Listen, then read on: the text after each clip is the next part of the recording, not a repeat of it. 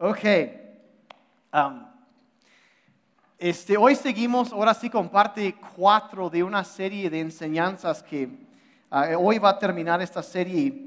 Uh, de una vez uh, voy adelantando que en 15 días vamos a empezar una nueva serie que se llama Vencedor.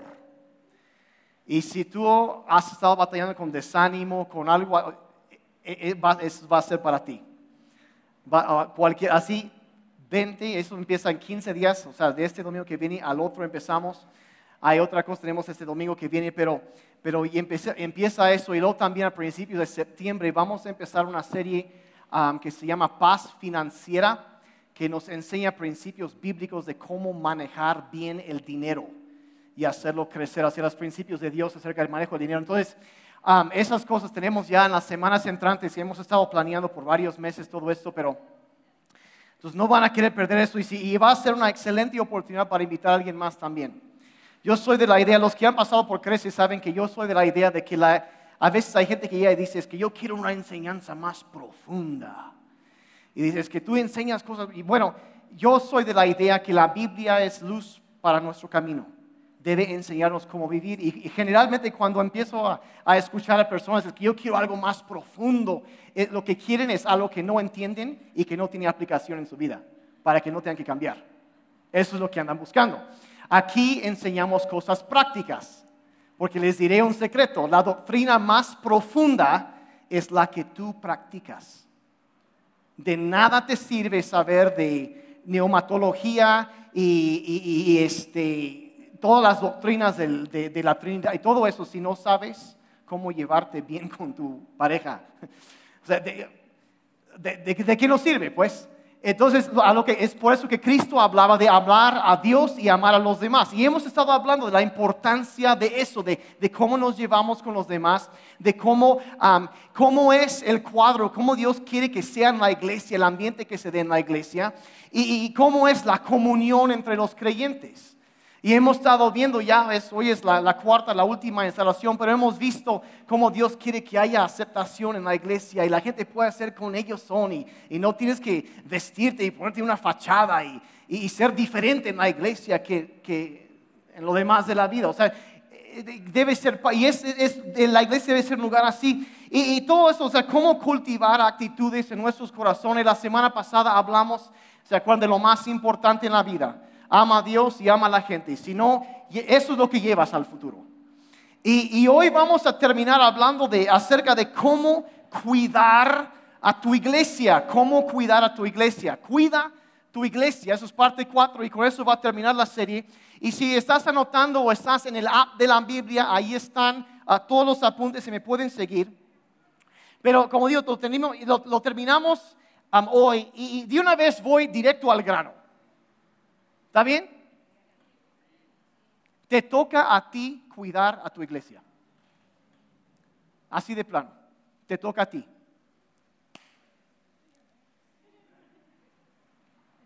Cuidar a tu iglesia, cuidar la unidad, cuidar lo que Dios quiere en la iglesia. Te toca a ti. Y miren, la verdad, si habla más en el Nuevo Testamento, ya hablando de la iglesia, si habla más acerca de la unidad en la iglesia que lo que habla de la salvación, o del cielo o del infierno. ¿Por qué? Porque Jesús sabía que iba a haber broncas, que hay diferencias, hay problemas. ¿Y, qué, vamos a ver? Pero todo, todo esto e, es tan importante, incluso que Jesucristo en las últimas horas antes de su muerte, cuando Él estaba orando, oró por la iglesia y dijo, Padre, que ellos sean uno, como tú y yo somos uno y está hablando de cuidar la unidad dentro de la iglesia. Entonces yo voy um, y, se nos instruye en Efesios 4:3, empezamos ahí el día de hoy, dice, esfuércense por mantener la unidad del Espíritu mediante el vínculo de la paz. Ahora, ¿cuántos de ustedes se han dado cuenta que es un esfuerzo llevarte bien con otras personas? Ay, no, es bien fácil. No, no, no, o sea, la gente es imperfecta, es como digo todos todas las veces, ya me han oído tantas veces, todo mundo tiene asuntos pendientes. ¿Sí? Y quien diga que no, ese es un asunto pendiente. Sí, no son, nadie aquí es perfecto. Tenemos problemas y tarde o temprano vamos a tener diferencias. Y por eso dice, ¿sabes qué? Esfuércense por mantener la unidad del Espíritu mediante el vínculo de la paz. Es un esfuerzo, pero hay que hacerlo. Ahora, ¿cómo lo hacemos? Entonces vamos directo a lo práctico hoy. ¿Cómo podemos cuidar el ambiente en nuestra iglesia? Porque nos toca a todos hacerlo. Entonces, número uno, aquí van, a dar seis tips de cómo hacerlo, pero número uno es esto, enfócate en lo que tenemos en común, no en las diferencias. En lo que tenemos en común y no en las diferencias. Seguramente ustedes han visto que hay iglesias de todos tamaños y colores y nombres y, y, a algunos les gusta la música rápida y otros no, y otros tocan música banda y hay de todo y otros puros himnos y otros solo una versión de la Biblia porque los demás no. Y, y, cada uno tiene sus ideas y todo esto y tiene nombres largos o nombres cortos y creen en que esto, creen, no creen que esto y, y así. Pero la verdad es, aunque a veces pensamos que somos tan diferentes, la verdad es que en cuanto a doctrina, eso me dijeron a mí cuando yo era muy, muy joven, sigo siendo joven, pero era todavía más joven en ese entonces, me dijeron, mira, Dice, las iglesias cristianas coincidimos en más del 95% de la doctrina. Todas, todas las denominaciones estamos de acuerdo en cuanto a esas cosas. Pero por un 5% en el cual no estamos de acuerdo, estamos por todas partes. Ahora, si queremos cuidar la unidad y cuidar a la iglesia, necesitamos en lugar de enfocarnos en el 5% donde no coincidimos, vamos a enfocarnos en el 95% en donde sí. ¿Estamos de acuerdo? Sí, ¿qué, compartimos? Compartimos, ah, miren, la Biblia dice en Romanos 14, 19, dice, por lo tanto, procuremos que haya armonía en la iglesia y tratemos de, de edificarnos unos a otros. O sea, tratemos de hacer eso, de levantarnos. Miren, compartimos el mismo Señor, compartimos el mismo bautismo, la misma fe, la misma esperanza, la misma salvación. ¿Cuántos comparten esa salvación que hay en Cristo? Si todo, compartimos eso, la, la misma eternidad, la misma vida en Dios. Y miren, esas cosas son más importantes que cualquier diferencia que pudiéramos entender. Y la verdad, debemos enfocarnos en esas cosas, no en preferencias personales. Que, ay, no, es que a mí no me gusta ese estilo de música está bien. Pero hay otros que sí les gusta. Y a veces no es por tirar a, a esa persona, es que no, a mí no me gusta que toque esto, puro ruido hacen. Y a veces hago una pregunta, bueno, ¿qué estarías dispuesto a hacer para que tus hijos quisieran estar junto a ti en la reunión? Oh. ¿Qué estarías dispuesto a hacer para que tus nietos estuvieran junto a ti en la reunión y disfrutando. Verán, la unidad es más importante que las preferencias personales. ¿Sí me, me estoy explicando? Y miren, cuando, cuando ves, mira, hay que entender que Dios fue quien nos escogió y nos dio diferentes personalidades, nos dio diferentes trasfondos. Hay de todos trasfondos aquí. Hay hay, variedad en la iglesia, ¿saben qué? Y, en lugar de, de, ay, vamos a no hablar, ¿saben qué? Hay diferencias de, tono de piel y, y, hay diferencias de raza y hay diferentes nacionalidades y ¿saben que eso está fregón? No es un problema, es una bendición. Dios creó tanta variedad y deberíamos aprender a celebrar esas cosas en lugar de aislarnos y encajonarnos abrazar esas cosas. Y la verdad, yo en los, ¿qué, van? ¿Ocho, siete, siete meses? Hemos tenido gente de creo que de más de diez diferentes naciones aquí ya. Aparte de todas las diferentes etnias aquí, hemos tenido de todos lugares en, en, Europa y otros. O sea, hemos, y es, es, diversidad, y es lo que Dios, e, e, es, es, padrísimo. Dios es el Dios de la variedad y creó diferencias para disfrutarlas y celebrarlas, no para pelearnos. Y miren, Dios quiere unidad, no uniformidad. Eso estuvo muy bueno. Si alguien quiere anotar, eso estuvo muy bueno.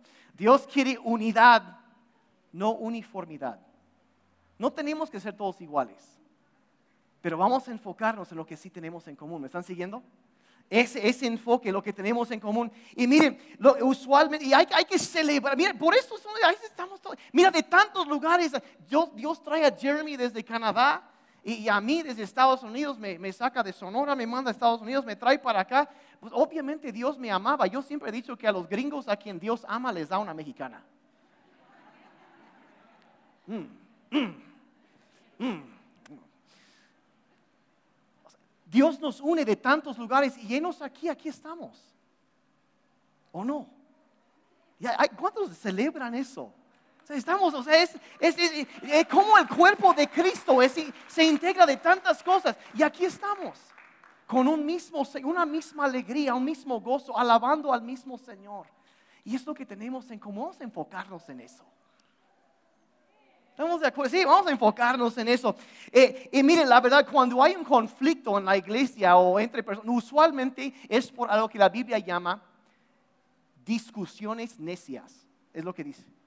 Y, o sea, cosas que realmente no, no importan tanto. Primero de Corintios 1.10 dice, amados hermanos, les ruego por la autoridad de nuestro Señor Jesucristo, que vivan en armonía los unos con los otros, que no haya divisiones en la iglesia. Por el contrario, sean todos de un mismo parecer, unidos en pensamiento y propósito.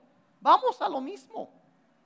Algún día vamos al mismo cielo y mira, si alguien te cae gordo, pues ni modos, o sea, ahí vamos a estar juntos por la eternidad y mejor vamos a superarlo, ¿no? y enfocarnos en lo que tenemos en común. Y entonces, ok, primero e, es eso, enfocarnos en lo que tenemos en común, no en las diferencias. Número dos, también es esto, para cuidar la unidad en la iglesia, ser realista con tus expectativas. Ser realista con tus expectativas de la gente. Miren, por algo hay un letrero que puse ahí en la entrada que dice que cada santo tiene un pasado y cada pecador tiene un futuro. ¿Cuántos santos aquí tienen un pasado? Tenemos un pasado, no nos hagamos. y, miren, todos estamos tratando con asuntos todavía en nuestra vida. Somos gente imperfecta y como la iglesia está llena de gente imperfecta, y la gente imperfecta es perfectamente bienvenida aquí, por cierto. No tienes que ser perfecto y no tienes que vestirte de cierto modo y mira, la falda hasta acá y la corbata hasta acá y no, Mira, o sea, no. Dejemos de hacer doctrina de cosas que la Biblia dice que no importan. Dice, la Biblia dice que Dios no se, no se enfoca en lo exterior, no, no, no lo mira.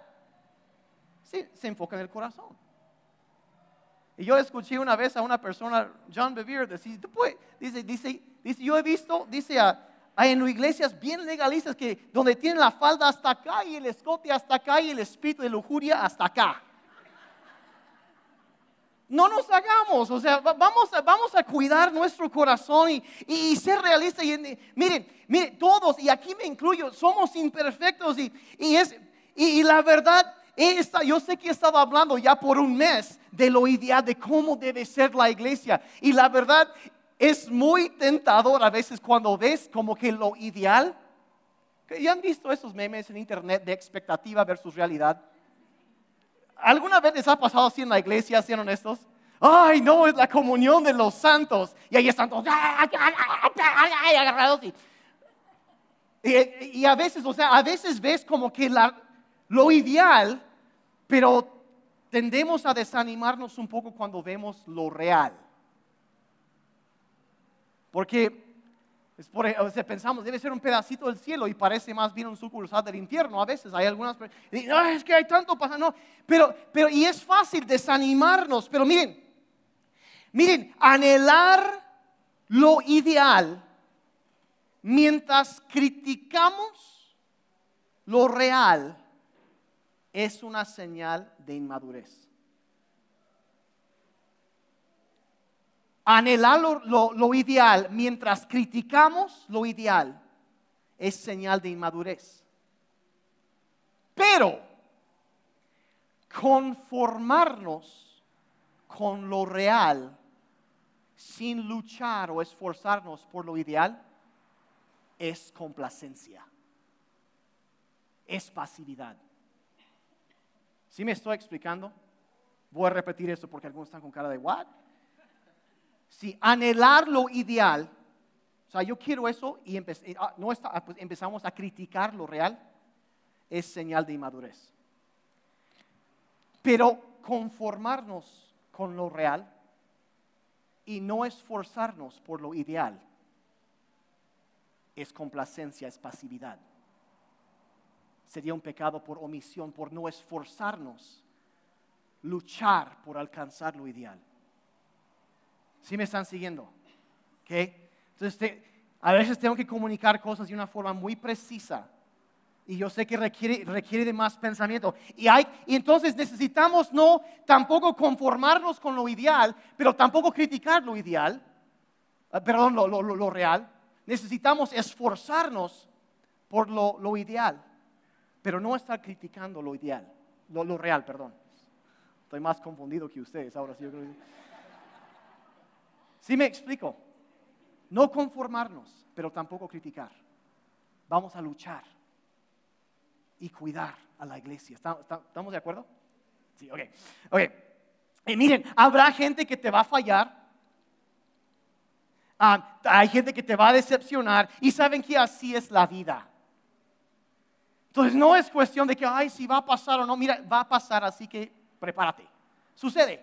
La cuestión es cómo, cómo vamos. Mire, mira, aunque hagan eso, no es excusa para rechazarlos. La Biblia dice en Efesios 4:2: sean siempre humildes y amables y sean pacientes unos con otros y tolérense las faltas por amor.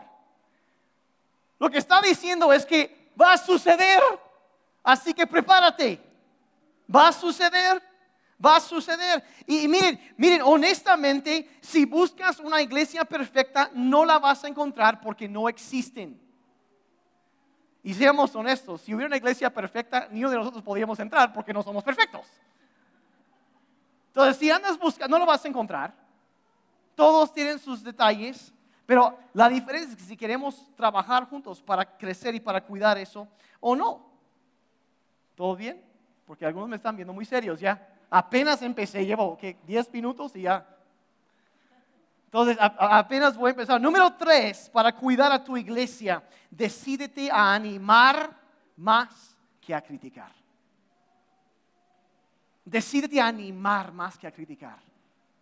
Hablamos de, de, de, enfocarnos en lo que tenemos en común, no las diferencias, en ser realista con las expectativas. Y número tres, decídete a animar más que a criticar. A mí siempre me da risa, por ejemplo, ahorita que ya que va a empezar el partido de fútbol. A mí me da risa ver, bueno, aparte de que yo no soy exactamente gran fan de fútbol, ¿no? Es más, no le voy a ningún equipo. Oficialmente soy antiamericanista. Con que pierda la América, yo estoy feliz. Contra quién, no importa, pero con eso me conformo. Eso es lo único que importa. Y yo estoy bien con eso y nomás lo hago porque en cada grupo siempre hay un americanista que uh, se enojan por eso. Entonces, pero la verdad no sé ni quién juega, pero con que pierda la América, el mundo está bien. Yo estoy feliz. Pero siempre me da risa escuchando, o, no, cuando estás, este, termina y ahí están corriendo y termina, no, es que fulano de tal corrió 17 kilómetros del partido, algo así, ¿sí? Y termina y están los comentaristas después desquiciando y descuartizando a los pobres jugadores y ves todo el panel de los, de los comentaristas, hay unos tipos ya grandes que pues, que ya no digamos que avanzan tanto, que no podrían hacer ni el 10% de lo que hacen los jugadores, pero ahí están criticándolo. Es que falló en esto y esto y esto. O los que, ah, no, pues ahí están junto al cuadrilátero y ahí está el, y, y están bien agarrados los boxeadores y, ay, no, falló este, mm, falló este. Cuando el que está ahí, con el que le den un golpe, el otro está afuera por una semana. Pero ahí están juzgando y criticando y la verdad dice, o sea, miren, miren, no podrían hacer ni una parte. Y miren, aunque usted no lo crea, existen cristianos comentaristas también. Ahora, aquí no, ¿sí? En otros otras iglesias, o sea, aquí no, aquí nunca, no, pero cristianos comentarían, ahí están, no hacen nada, pero ahí se la pasan tirándoles a los que están en el cuadrilátero o en el campo de juego. Mm, el café no estaba suficientemente cargado el día de hoy. cuando te lo regalaron, Chihuahua. O sea, y a veces andamos así. miren, miren, cuando criticamos a una persona que está trabajando con fe y, la convicción de que están haciendo um, lo, que, lo que Dios nos llamó a hacer, realmente están seguros de eso, estamos, dice la Biblia, interfiriendo en los asuntos de Dios. Bien, Romanos 14, verso 4 dice, tú no puedes juzgar el siervo de otro. Solo el propio amo puede aceptar o condenar a su siervo. Entonces, ay, es que eso es lo que dice, mire, y, lo mejor es no, no juzgar, no criticar a personas que, que, lo que ellos hacen para servir al Señor, porque se nos advierte, mire, en verso 10, mismo capítulo, dice, ¿por qué entonces juzgas a otro creyente? ¿Por qué menosprecias a otro creyente? Recuerda que todos estaremos delante del tribunal de Dios. Todos. Entonces todos vamos a dar cuenta de nosotros mismos. Y, entonces empieza, eh, yo una vez escuché ah, que decía un hombre, dice que cuando juzgamos o criticamos a otro creyente, dicen, suceden cuatro cosas, gracias amor. Suceden cuatro cosas cuando criticamos o juzgamos a otro creyente. Dice, número uno, yo pierdo mi comunión con Dios. Dos, demuestro mi propia inmadurez. Tres, me coloco bajo el juicio de Dios. Y número cuatro, daño la comunión en la iglesia. Ahora nadie, pues no queremos hacer eso. Ay, sí, yo quiero estar bajo el juicio de Dios. Pues no, pero eso es lo que la Biblia enseña en cuanto a eso. Miren, eh, la verdad, tener un espíritu de crítica sale muy caro. La Biblia le llama a Satanás el acusador de los hermanos. Y cuando nosotros nos la pasamos acusando y es que ¿Saben para quién estamos trabajando? ¡Ay! ¿A quién le estamos haciendo el favor?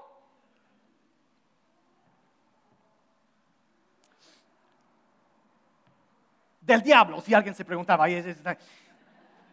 14, 19 en Romanos. Por lo tanto, dice, esforcémonos por promover todo lo que conduzca a la paz y a la mutua edificación. ¿Sí?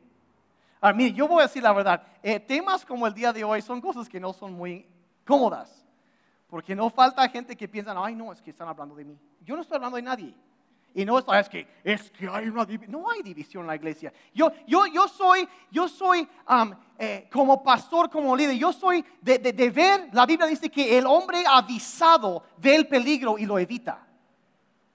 Entonces, parte de mi trabajo es, aún, mire, es por ejemplo cuando es como las vacunas. Cuando estás saludable, te dan la vacuna para que no te enfermes.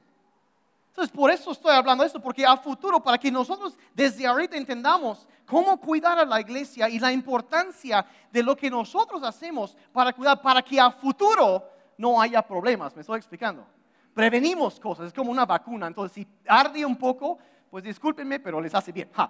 Entonces, número, entonces, número cuatro para cuidar a tu iglesia es esto: niégate a escuchar chismes.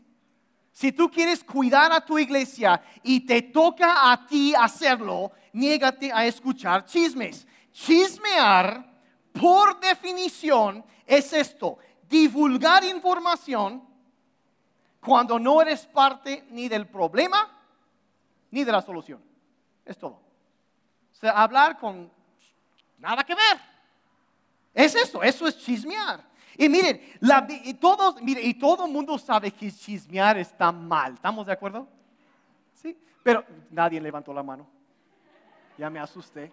Se me hace que voy a alargar la serie una semana. Ah, no, no, no. Eh, todos saben que está mal. Pero la Biblia dice también, no solo que el chismear, sino que el escuchar chismes está mal. Está mal. Eh, eh, y la verdad, bíblicamente escuchar chismes es como aceptar algo robado. Te hace partícipe y culpable en el delito. Es lo mismo. Es exactamente lo, mismo. Entonces, mira, si alguien te quiere contar un chisme, simplemente dirás, mira, ¿sabes qué? Espera. No necesito oír esto. ¿Ya hablaste directamente con esa persona? Y santo remedio. Así, se le, si, si alguien estaba notando, espera, no quiero oír esto, ¿ya hablaste directamente con la persona? Así de fácil. Y miren, y, perdónenme por lo que voy a decir, pero ahora sí se va a calentar bien. Si a ti te gusta escuchar chismes, la Biblia dice que eres un malhechor. Ah, yo sé que esto va para el primo de, amigo, de un amigo, no es, o sea, eso es... Pero miren lo que dice en Proverbios 17, verso 4, dice, los malhechores están ansiosos por escuchar el chisme y los mentirosos prestan suma atención a la calumnia. Ah, caray. Y hay otro, otro pasaje, eh, ahí mismo en Proverbios donde dice, no me acuerdo la cita exacta, donde dice que un chisme es como un, un bocadillo delicioso. ay, qué rico. Eh. Pero dice que si a ti te gusta eso, eres, eres un malhechor. Entonces, y luego, y luego hablando de eso, entonces dice, dice, los mentirosos prestan suma atención a la calumnia. Aquí, es porque son unos mentirosos, o sea, por eso les gusta. Entonces, y, y luego se, nos asevera en Judas 1.19, la primera parte habla de personas y dicen, estos individuos son los que causan divisiones entre ustedes. Ah, estos son los, los que lo hacen. Miren, les cuento, no es un chisme, es un secreto. Para que ores. Sí. Lamentablemente, algunas de las heridas, a veces más grandes, que se da en la iglesia es por parte de otras ovejas. No tanto por lobos. O sea, yo he visto uno que otro lobo y he visto los daños que causan, pero es mucho más común que las ovejas, entre ellos hay algún problemas ahí. Y Pablo habló de esto, habló y lo que a lo mejor algunos han llamado la famosa, el famoso verso de los caníbales cristianos. Y, vean, vean lo, que, lo que él dijo en Gálatas 5:15, dice, pero si están siempre, vean, mordiéndose y devorándose unos a otros, tengan cuidado, porque corren peligro de destruirse unos a otros. Entonces, cuando uno se presta a eso, estás afectando el cuerpo de Cristo. Y si queremos cuidar a nuestra iglesia, tenemos que negarnos, no solo a participar, sino hasta de escuchar chismes. ¿Estamos de acuerdo? Bueno, por esos tres. Dice, ¿y por qué? Porque la Biblia dice que esa clase de, de, una versión dice alborotadores, dice, debe ser evitada. Vean lo que dice Proverbios 20, verso 19. Dice, el chismoso anda por ahí ventilando secretos. Así que no andes con los que hablan de más. Una de las cosas que la Biblia dice, por ejemplo, en, Proverbios también dice que en la multitud de palabras no falta el pecado sea una persona que se la pasa hablando y todo el tiempo, no falta pecado. Entonces hay que pensar en las cosas que nosotros hablamos y, cuidar lo que estamos diciendo. Como dicen por ahí, si no tienes algo bueno para decir, mejor no digas nada. Y eso nos ayuda a proteger y para que esas cosas no van, no van extendiéndose. Y bíblicamente la, la manera más rápida de terminar con un conflicto especialmente en la iglesia o en cualquier otro lugar, es confrontar a los que difunden rumores e insistir en que dejen de hacerlo. ¿Hicieron esto? Ya, por favor, paren y ya dejen de hacer esto. Uf. Y miren, es incómodo y es difícil, pero vean lo que Salomón escribió así en cuanto a esto, Proverbios 26, 20. Sin leña se apaga el fuego y sin chismes se acaba el pleito. Si quieres ayudar a solucionar conflicto y cuidar a la iglesia, niégate a escuchar los chismes. ¿Estamos de acuerdo? ¿Sí? Y nadie está chismeando el pastor, está chismeando de mí indirectamente. No, no, no. No es preventivo. Preventivo. Número 5, ya son seis y ya voy, voy a terminar muy rápidamente ahorita, porque ya me está dando mucho calor, porque algunos me están viendo muy feo. Número cinco, otra cosa que puedes hacer para cuidar a tu iglesia es esto, toma la iniciativa en solucionar conflictos. E, estoy preparando, en algún momento voy a dar una plática acerca de cómo, o sea, pasos bíblicos para solucionar conflictos. Pero eh, eso, es, es otro tema y, funciona en cualquier lugar, pero Jesús nos dio la pauta, unas, unas indicaciones muy básicas y muy fáciles a la hora de cuando hay un problema o diferencias tenemos con alguien más, eh, qué hacer para solucionar. Y debemos tomar la iniciativa y hacerlo. Miren, eh, Mateo 18, versos 15 al 17. Jesús dice, si tu hermano peca contra ti, o sea, te hace algo, ve a solas con él y hazle ver su falta. Si te hace caso, has ganado a tu hermano. Entonces no es de llegar y hacer, es que mira, hiciste esto y esto y esto, para que veas su falta. No, no, no. O sea, si te escucha, has ganado a tu hermano. O sea, el fin es ganárnoslo. ¿Sí me explico? Entonces, primer paso, si alguien hace algo malo, bueno, contra ti, es ir directamente con la persona a solas y platicar con ellos. Es el primer paso. Verso 16. Pero si no, o sea, si no hace caso, dice, lleva contigo a uno o dos más para que todo asunto se resuelva mediante el testimonio de dos o tres testigos. Que ya hablé con fulano de tal y, y, no hace caso, así que pues me voy con algunas otras personas de confianza, dos o tres, y ya nos sentamos y platicamos. Personas maduras que quieren ayudar a resolver el conflicto y que sirvan de, testigos. Porque luego hay, a veces la gente lo quiere torcer o algo así. No, no, no, que lo mantengan ahí. Ah, y, verso 17, si se niega a hacerles caso a ellos, díselo a la iglesia.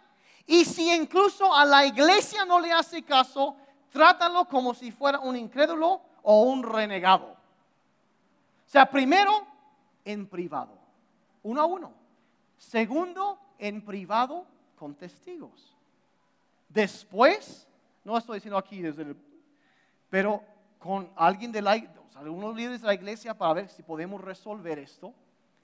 Y, y, si todavía no quiere, no quiere cambiar y no quiere bueno, entonces se le considera como si fuera una persona incrédula, o sea, una persona que no es cristiana. Es un proceso. A veces saltamos, no pasamos por el paso uno que es hablar con la persona y vamos decir, ah, sí, hizo eso, sáquenlos. No, no es lo que dice Jesús. O sea, y, la verdad, miren, yo llevo ya casi 20 años de ser pastor y honestamente nunca he tenido que ir más allá del segundo paso con nadie. Nunca. Porque la gente usualmente sabe cuando está mal y lo aceptan. Y si se les trata, ¿sabes qué? Mira, te amamos, queremos lo mejor para ti, pero necesitas estar cuidando esto. Y ya. Ay, y después, gracias. Entonces, o sea, casi nunca, eso ya es un caso muy extremo, pero si lo hacemos como Jesús dice, primero así, poco a poco. Y así sé que no andamos ventilando enfrente, o sea, no, no exhibir a nadie. No, la Biblia dice que el amor encubre el pecado la falta. No estamos para exhibir a la gente, no. Lo hacemos como Jesús dijo, en privado, así, respetando y tratando con dignidad a la otra persona. ¿Estamos de acuerdo? Ok, entonces, eh, hablamos en privado y, pues ya, bueno, y, ya simplemente, o sea, tomar la iniciativa. Cuando hay un problema, miren, el tiempo no soluciona nada, lo siento. Si hay algo que yo he aprendido es que el tiempo no soluciona nada. Lo que sucede es que se va profundizando el problema. Eso es lo que sucede. hay gente, ay no, gente que evita el conflicto. Hay una famosísima historia. ¿Cuántos saben quién fue Winston Churchill? El primer ministro de Inglaterra durante la Segunda Guerra Mundial. muy pocos conocen el primer ministro que vino antes de él, que se llamaba Neville Chamberlain. Y él tenía una política exterior de, lo resumen como la paz a cualquier, a cualquier precio. Y cuando, y muchos historiadores coinciden que si, si Neville Chamberlain hubiera, se hubiera unido con otros líderes en Europa para confrontar diplomáticamente a Adolfo Hitler a mediados del siglo de los 1930, eh, de, la década de los años 30, y decirle a, Hitler, si tú empiezas a hacer esto, todos vamos contra ti. Y lo que lo hubieran podido frenar. Pero no, no, no, déjenos, no nos vamos a pelear. No, no, no, está bien. Se va a solucionar eso solito. La paz, la paz, la paz. Miren, saben que la paz no es la ausencia de conflicto, sino la presencia de justicia. ¿Okay? Y si yo no dije eso, fue John F. Kennedy. Es demasiado inteligente para, para que yo lo dijera. Yo nomás me fusilo un montón de cosas. Eso yo soy fusilador profesional, ¿no es cierto? Si lo hubieran confrontado, no, ¿qué sucede?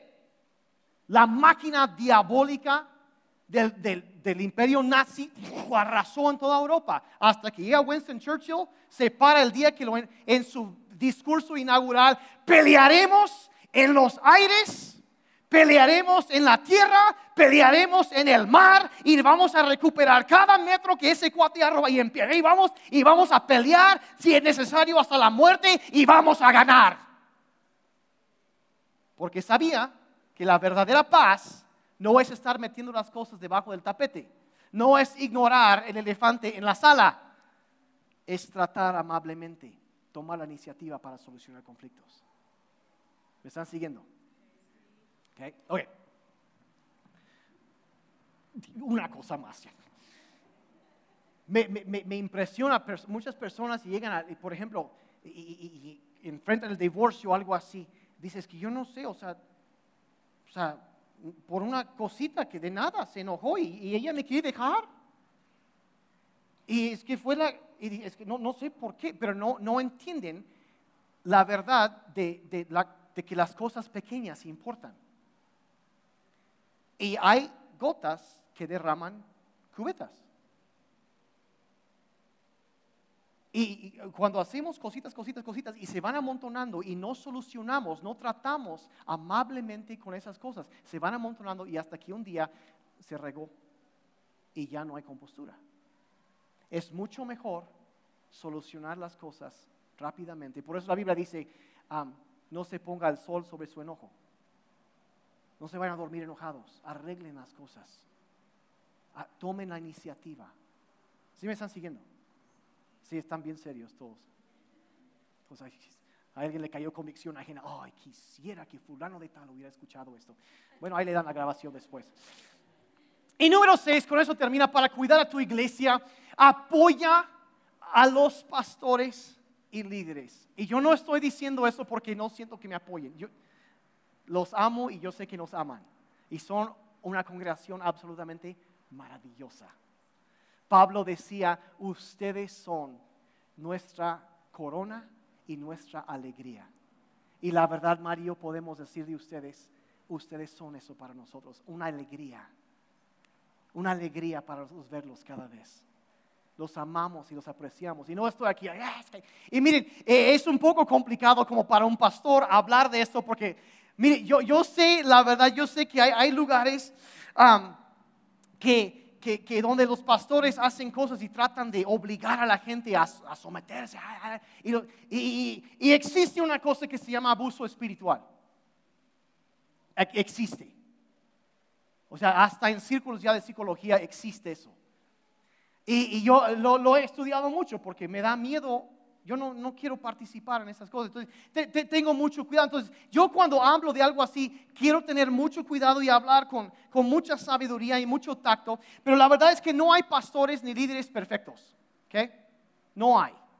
Yo tengo mis errores, pero aún así Dios ah, les da a los pastores la responsabilidad y también la autoridad para cuidar la unidad en la iglesia. Y, aquí no es de que, ay, es que yo tienes que. No, no, no, yo no estoy aquí para mandar, yo estoy aquí para servir.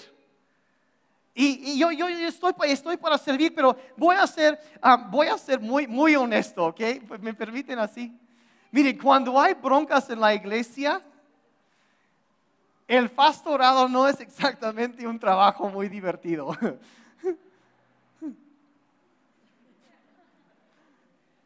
No lo es.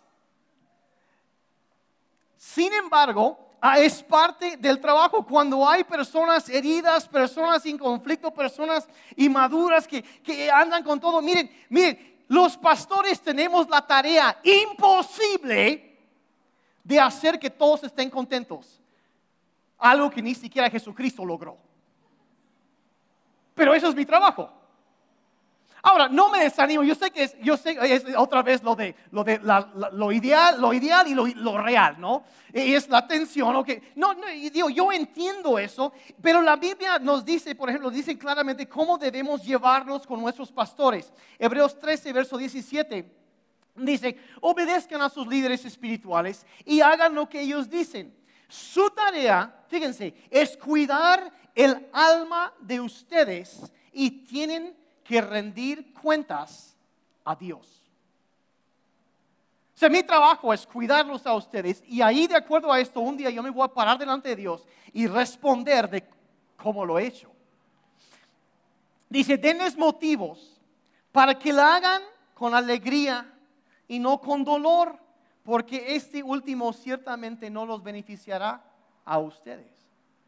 Y mire, repito, una gran parte de mí me cuesta mucho trabajo hablar de estas cosas porque no quiero, digo, hay pastores, hay líderes en muchos lugares en donde, donde controlan, manipulan, mangolonean a la gente emocional y espiritualmente. Y es algo que, de veras, hay que tener mucho cuidado con esto y el, balance. Y, hay personas que han agarrado versos como este y lo usan para obligar a la gente a obedecerlos en todo. Pero saben que hay lugares donde un pastor no tiene autoridad en tu vida. ¿Sí? No es correcto que un pastor se meta en tu casa y diga, tienes que disciplinar así a tus hijos. Cuando una cosa es un consejo, otra cosa es mandar y es que tienes que hacer esto. No, ustedes son los papás, son los pastores de su casa. No es mi asunto. Si no es, no es tratar, sino están diciendo, vamos a, llevarnos bien en todo eso y establece ahí que un día, pero, eh, yo, yo quisiera no decir esto porque no quiero verme como un pastor que quiere controlar a la gente, no lo soy. No lo soy, pero al mismo tiempo tengo, y yo quisiera casi dejar a un lado pasajes como eso porque es muy incómodo para hablarlo. Pero tengo el deber de enseñarles y alimentarles balanceadamente. De alimentar a las ovejas, que, conozcan todo lo, que la Biblia dice. Ah, y establece que un día yo voy a tener que rendir cuentas a Dios de cuán bien cuidé de ustedes. Lo voy a hacer. Ah, pero también ustedes tendrán que rendir cuentas de que también siguieron a los pastores. Y jalamos juntos, jalamos juntos. Y todos tenemos responsabilidad. Y miren, les voy a hablar un poquito de mi trabajo, ¿ok? Un vistazo. Todo el mundo sabe que el pastor alimenta las ovejas, ¿sí? Y eso es lo que estoy haciendo ahorita, dando alimento espiritual para las ovejas. Pero yo no sé si ustedes sabían o no de algunas cosas que la Biblia manda a los pastores hacer. Hay toda una lista de requerimientos y también de cosas que un pastor tiene que hacer para cumplir con su trabajo. Y voy muy rápidamente. Dice que debe um, evitar discusiones y, aclarar discusiones. Debe, dice, enseñar con delicadeza a los que oponen mientras ora por ellos por si Dios les concede arrepentimiento. y, luego dice que, que un pastor, dice Pablo a Timoteo, debes advertir a personas contenciosas. Debes rogar y orar por unidad y armonía. Debes reprender a los irrespetuosos. Y desde aquí, citando directamente la Biblia, debes destituir públicamente a los que causan divisiones en la iglesia si hacen caso de dos advertencias. Y voy a rendir cuentas a Dios y obedecí en todo eso. ¿Cuántos quisieran mi trabajo? Eso pensé. Ay, yo pensé que nada más era pararte los domingos. No, hombre. todo eso. Y, si yo no lo hago, o la descripción de trabajo que Dios dio, no estoy cumpliendo. Entonces, eh, eh, esto, todo eso, entonces nosotros protegemos la unidad y la comunión en la iglesia, cuando, eh, cuando corremos juntos, corremos juntos y nos llevamos bien. Y créanme, mira, los pastores y los líderes necesitamos de su oración. Lo necesitamos. Oren por nosotros. Necesitamos también, ah, digo, y no es una, no estoy diciendo es que necesitamos su amor, el estímulo, el aprecio, igual que, y, se nos ordena, miren, 1 Tesalonicenses 5, 12 y 13. Dice, hermanos, les pedimos que sean considerados con los que trabajan arduamente entre ustedes y los guían y amonestan en el Señor. Ténganlos en alta estima y ámenlos por el trabajo que hacen. Vivan en paz unos con otros. Otra vez ahí está. Saben que llévense bien para que cuidemos a la iglesia. ¿Estamos de acuerdo? Están serios. Tan, tan, tan bien serios. Vivan en paz. Otra manera de cuidar, de mantener la paz y la comunión, de cuidar a nuestra iglesia. ¿Estamos de acuerdo? Resumiendo, te toca a ti cuidar a tu iglesia. Me toca a mí, te toca a ti. Vamos a trabajar juntos en esto. ¿Les parece? ¿Estamos bien? ¿Nadie está enojado con el pastor? Ok, nomás checando. Ok, uh, y mire, mire, yo, yo los desafío a aceptar esa responsabilidad de proteger, de cuidar la unidad en la iglesia. Mira, pon de tu esfuerzo por hacerlo y lo, lo haces, agradas a Dios lo vas a agradar. Y mira, no va a ser fácil, es más, va a ser incómodo y a veces va a ser difícil. Tenemos que dejar a un lado nuestro egoísmo y servir a otros. Pero dicen 1 Corintios 10, 24, terminando, no se preocupen por su propio bien, sino por el bien de los demás. Eso es, eso es. Eso es, miren, miren, tan importante, mira, Dios bendice a iglesias unidas bendice a iglesias unidas. Los bendice. Miren, y saben que por eso, por ejemplo, en Crece, la semana pasada, los que ya han estado en Crece, si, no has estado en Crece, necesitas estar en Crece. Crece es el curso de membresía de la iglesia, conoces la visión, todo eso. Y, y, son cuatro clases, va a empezar otra vez hasta en septiembre. Ahorita estamos ya a la mitad del curso, pero puedes iniciar hasta septiembre. Primer domingo de septiembre va a empezar otra vez. Conoce a Dios, encuentra libertad, descubre tu propósito y haz la diferencia. De eso se trata. Pero en paso 2, de cuando te conectas con la iglesia, yo les pido a la persona, si tú quieres ser un miembro de la congregación, les doy lo que yo llamo el pacto de membresía. Y ahí viene por escrito, voy a hacer esto y esto y esto y esto y esto, voy a evitar hablar de chismes, me voy a llevar bien con los demás, voy a tratar bien a los demás. Y hasta abajo, nombre, fecha y firma. ¿Por qué? Porque la unidad es importante y quiero que estemos corriendo hacia lo mismo y que todos cuidemos la unidad en la iglesia, que nos enfoquemos en lo que tenemos en común, que, que nos negamos a escuchar chismes, que, que tomamos la iniciativa para solucionar conflictos, para que en todo eso cuidemos, cuidemos a la iglesia. ¿Está bien? Si no necesita estar en crece. Miren, miren, hay tantas personas que andan buscando amor y un lugar donde son aceptadas. Y la verdad es que todos necesitamos y queremos que nos amen. Y cuando la gente encuentra una congregación en donde son aceptadas, donde son protegidas, donde la gente no es chismosa, donde cuidan de ellos, ¿saben qué? tendríamos que poner un seguro a la puerta para controlar a la gente que quiera entrar. Porque todos quieren ser parte de eso. Eso es una iglesia saludable. La comunión de los creyentes. Si no puedes hacer que nazcan polluelos en un refrigerador, donde está todo frío y nadie. No, no, no, necesitamos calidez. Y cuando cuidamos estas cosas, cuidamos el cuerpo de Cristo. ¿Estamos de acuerdo? Ok, vamos a orar para terminar. Padre, te damos gracias ah, en esta mañana, Señor, aunque es un reto. Y sí, es incómodo, pero Padre, sabemos de, lo ideal, lo que tú quieres ver en tu iglesia. Y Señor, al mejor, Padre, hay áreas aún de esto donde, donde yo necesito crecer. Yo te pido, Padre, que, que las áreas donde al mejor quizá no hemos, nos hemos enfocado en las diferencias o quizá hemos sido poco realistas con nuestras expectativas, o quizá nos hemos dado más a la crítica, o, contar chismes, o escucharlo, y, quizá eh, no hemos tomado la iniciativa en solucionar conflictos, y quizá no hemos estado corriendo y, llevándonos bien, Padre, con, con los líderes, con todos los demás. Señor, te pedimos que nos perdones por esas cosas.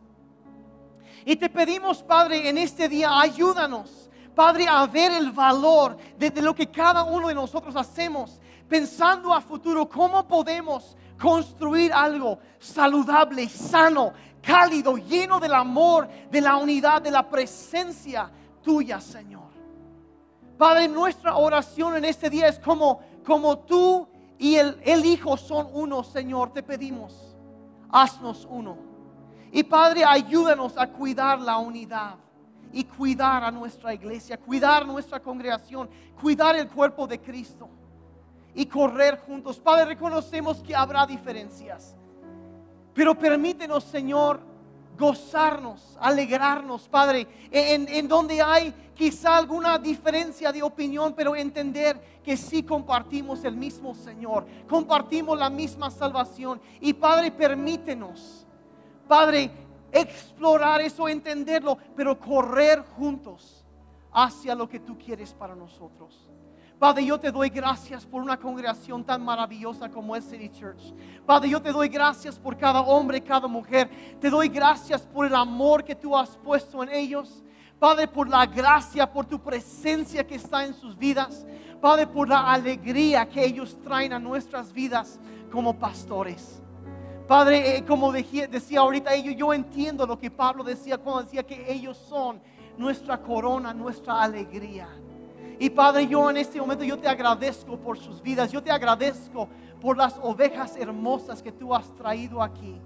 Y Padre, permítenos como pastores llevarlos bien. Padre, permítenos atenderlos y Señor, todos llevar, correr juntos hacia la madurez en la vida cristiana, hacia la plenitud, la presencia tuya, Señor. Padre, gracias por tu presencia aquí en esta congregación. Y ayúdanos, Padre, a cuidar, cuidar siempre. En el nombre de Jesús. ¿Cuántos dijeron amén? Amén y amén y amén. Ya terminé, ok.